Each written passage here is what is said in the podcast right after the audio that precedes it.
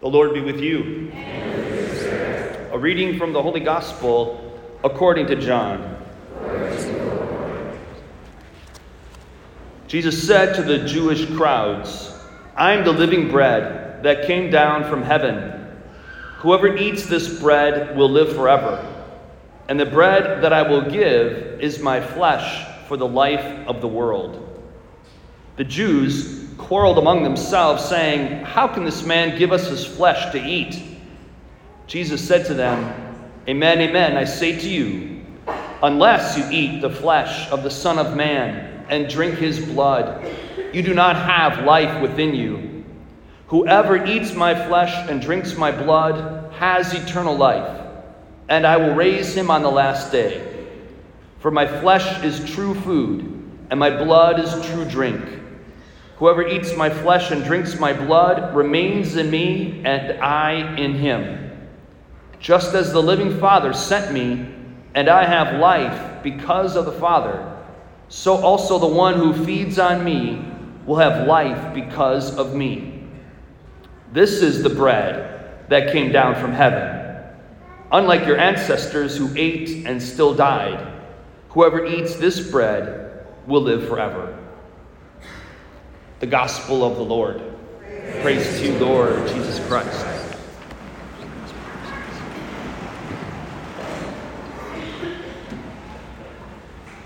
This is the bread that came down from heaven. There are many things that I could talk about today, but that's the line that jumped out at me as I was praying with this this week especially because today is the fifth anniversary of my dad's passing. And I really feel like it's helpful for all of us to meditate on heaven. And you've heard me say here before the goal of our Christian life is not to just get to heaven. It's one of the goals for sure, right? We all want to go to heaven. But I think sometimes it's such an abstract distant kind of reality that it doesn't really impact the way we think and feel and behave in our day to day life. But I think one of the things that Jesus wants us to take away from this celebration today is a desire of His to literally put heaven into you and into all of us with the Blessed Sacrament, with his real presence. And we got a little snapshot of how he was preparing his people, us, his chosen people, to believe this. Because as we read in that first reading, God literally gave the Israelites bread from heaven. It rained bread from heaven, manna. And that's how they ate, that's how they survived for 40 years. God fed them in a miraculous way with the manna and the, the quail, too. So that's literally how they survived by God feeding them this bread from heaven. And then when you look at the public ministry of Jesus, when he multiplied the loaves and the fish. That was another very concrete sign, miracle that he gave, showing that he had this power to multiply things of nature, like bread. And then we read today in the gospel from John chapter 6 and all throughout John chapter 6, there are signs and wonders. There is the multiplication of the loaves and fish, Jesus walking on water, calming the storm at sea, and then he gives this bread of life discourse.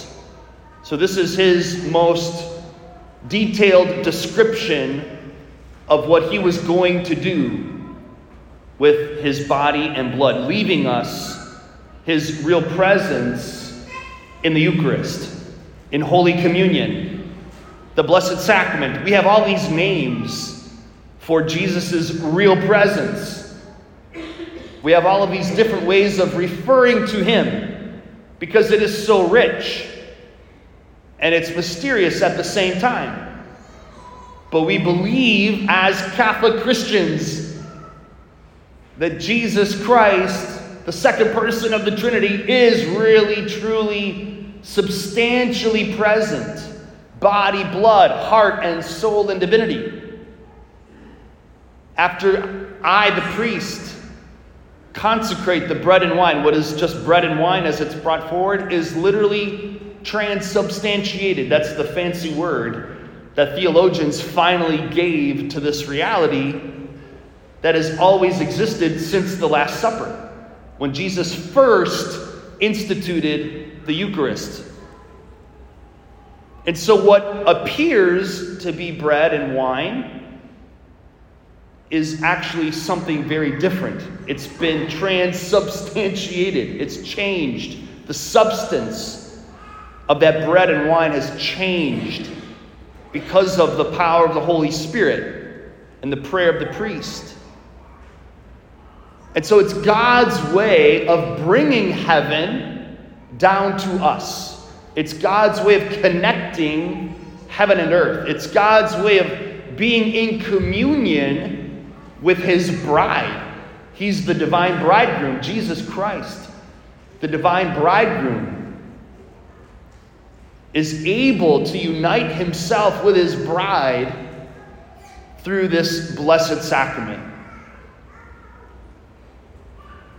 Because he couldn't stand going to heaven and not being in touch, literally, with his bride, with all of us.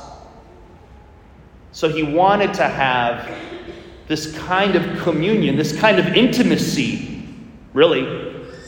He wanted to have this kind of intimacy with us as a foretaste of our intimacy with him in heaven. Because what we experience here on earth is just that it's, it's a little taste of what is to come in heaven.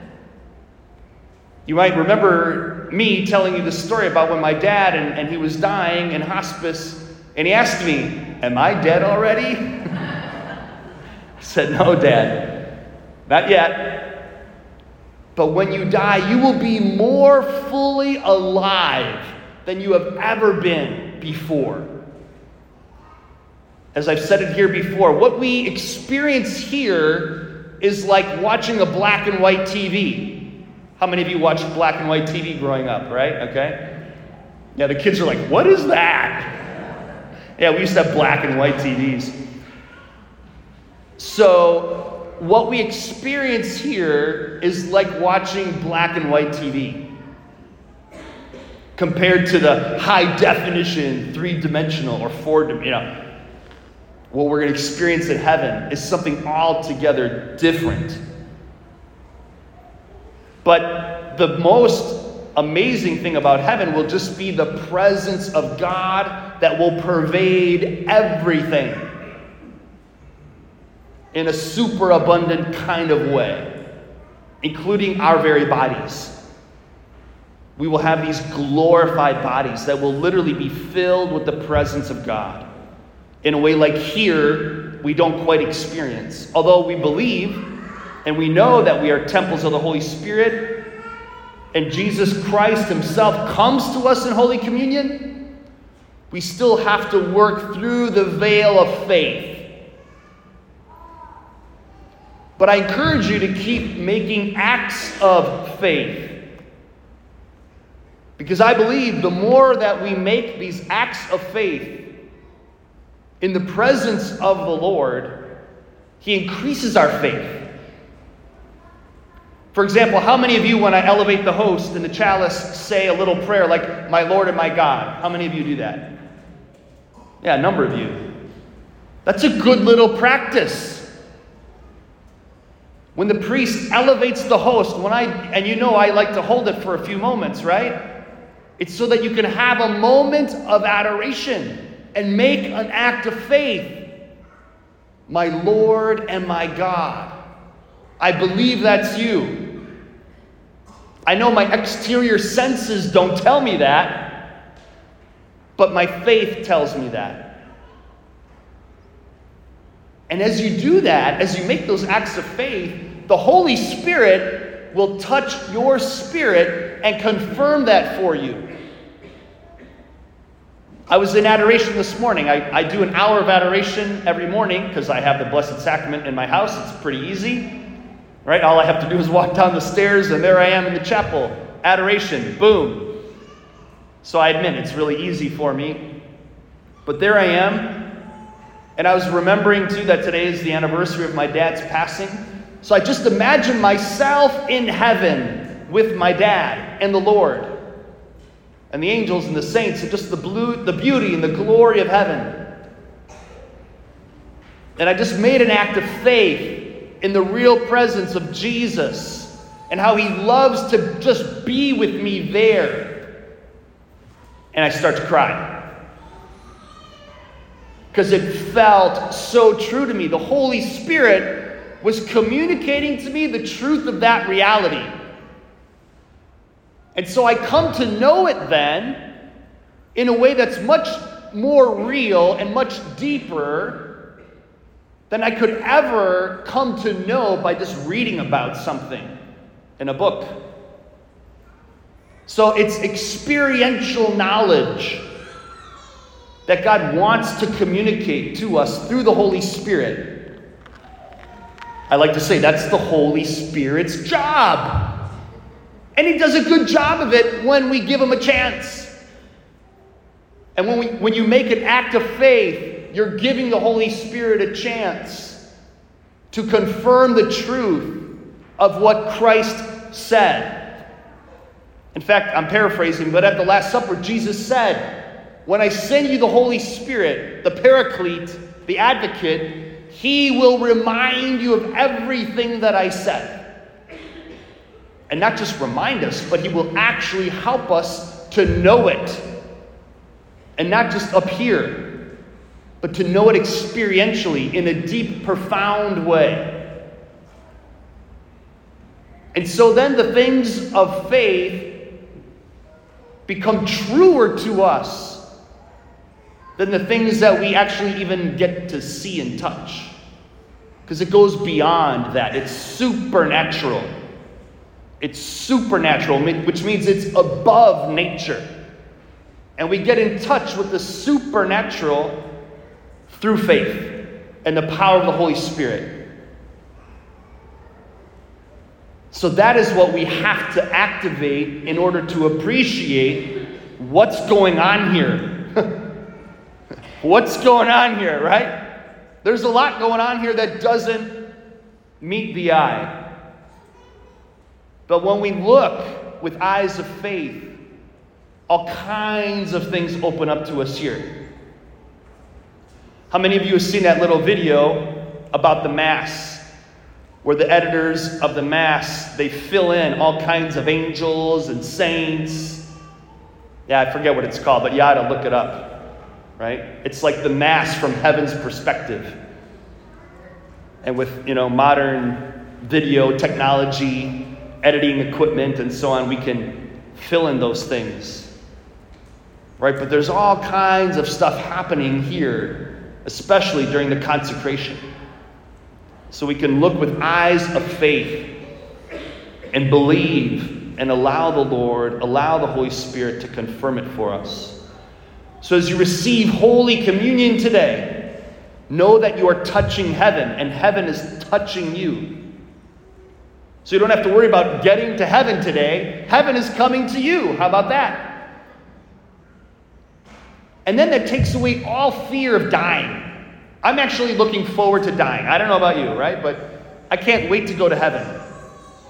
Right? Because I've already experienced it a little bit here on earth. And I know it's much, much better.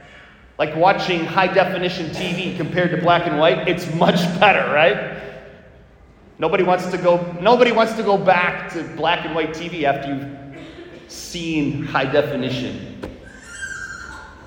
And so we don't want to keep sliding back into living a mundane life without faith. but rather let's ask the Lord to increase our faith today so that we can live a more abundant life even here and now and be very much prepared and, and hopeful and excited about the life that awaits us in heaven. Amen.